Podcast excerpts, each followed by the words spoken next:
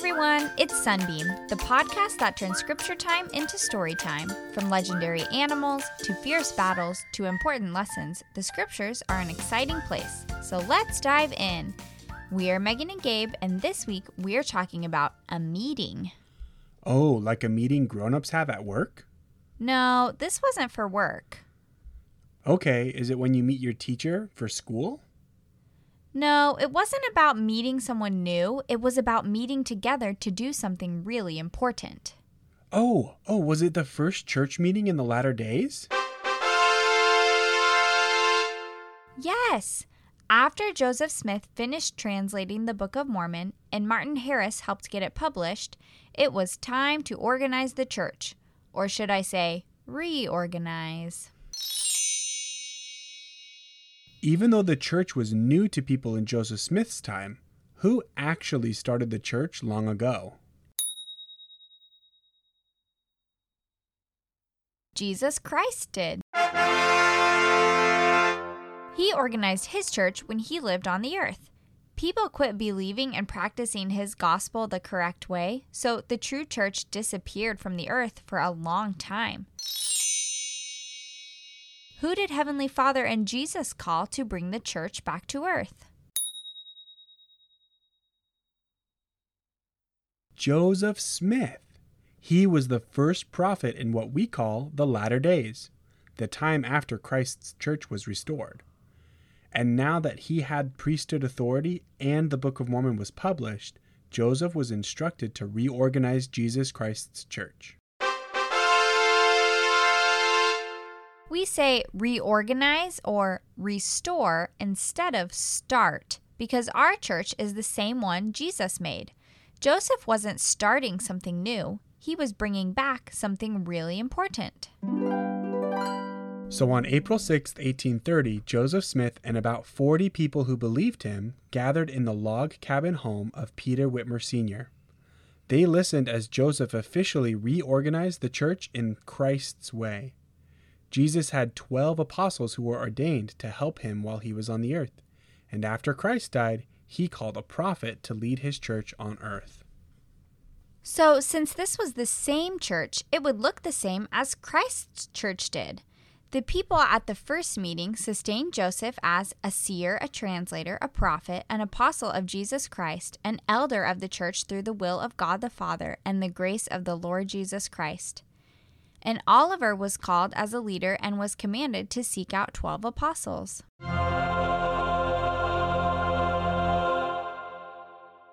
Everything was official.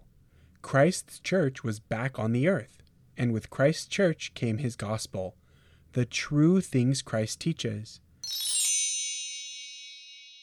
What is something true you have learned in church? Joseph was able to teach the people lots about the gospel. He taught things we should do and things we should know. Can you think of something we do as members of the church? Jesus told Joseph to teach the people about faith and repentance. Jesus said all men must repent and believe on the name of Jesus Christ and worship the Father in his name and endure in faith on his name to the end, or they cannot be saved in the kingdom of God. As members of the church, we have faith and we repent when we make a mistake. Jesus also said we need to be baptized. How old do you need to be to be baptized? You need to be eight. So if you're not baptized yet, you can get ready by making good choices and being like Jesus. Another thing we do as members of the church is take the sacrament.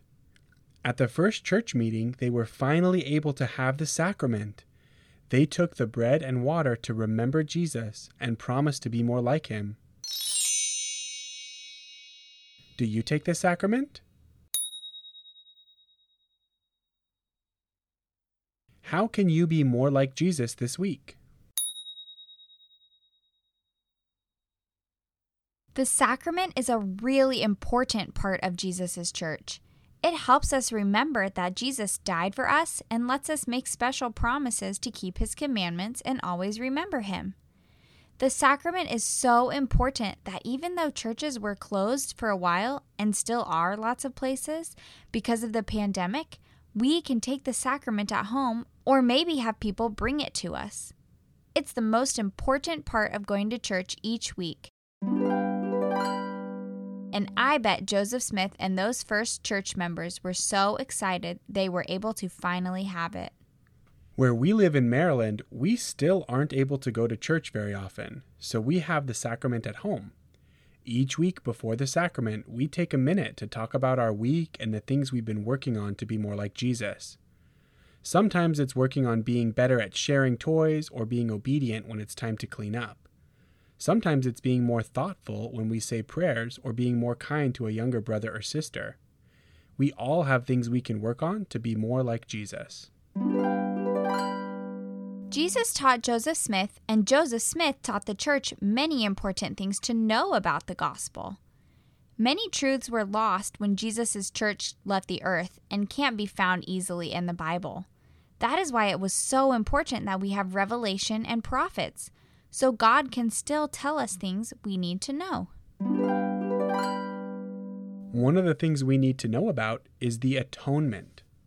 The atonement is Christ's sacrifice for us when he suffered and died for all of our sins so we wouldn't have to if we repent.